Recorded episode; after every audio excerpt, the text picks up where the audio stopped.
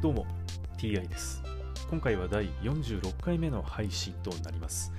テーマは引き続き新約聖書の紹介です。早速いきましょう。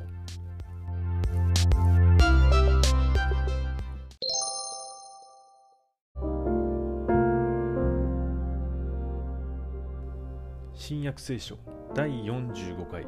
今回は2人の盲人を癒すというお話です。イエスがそこからお出かけになると2人の盲人が叫んでダビデの子よ私たちを憐れんでくださいと言いながらついてきた。イエスが家に入ると盲人たちがそばに寄ってきたので私にできると信じるのかと言われた。2人ははい主よと言った。そこでイエスが2人の目に触りあなた方の信じている通りになるようにと言われると2人は目が見えるようになった。イエスはこのことは誰にも知らせてはいけない。と彼らに厳しくお命じになった。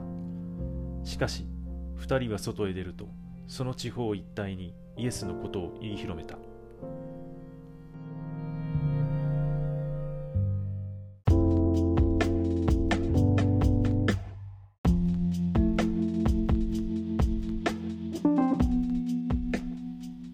これはまたイエスがその病気の人ですとかねいろんな人をその治す癒すというお話ですよね。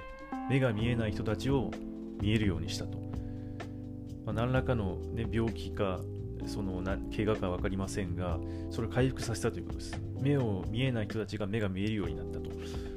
このようなその病気関係何かを癒したり治したりする人間をですねこういうお話やはり多いですね。あと今回イエスがその、ね、盲目の人たちを目が見えるようにしてでこのことは誰にも知らせてはいけないとね厳しく命じたんですけども結局そのねあの癒された盲人の2人はもう言い言い広めたわけですねその地方一帯にイエスのことを。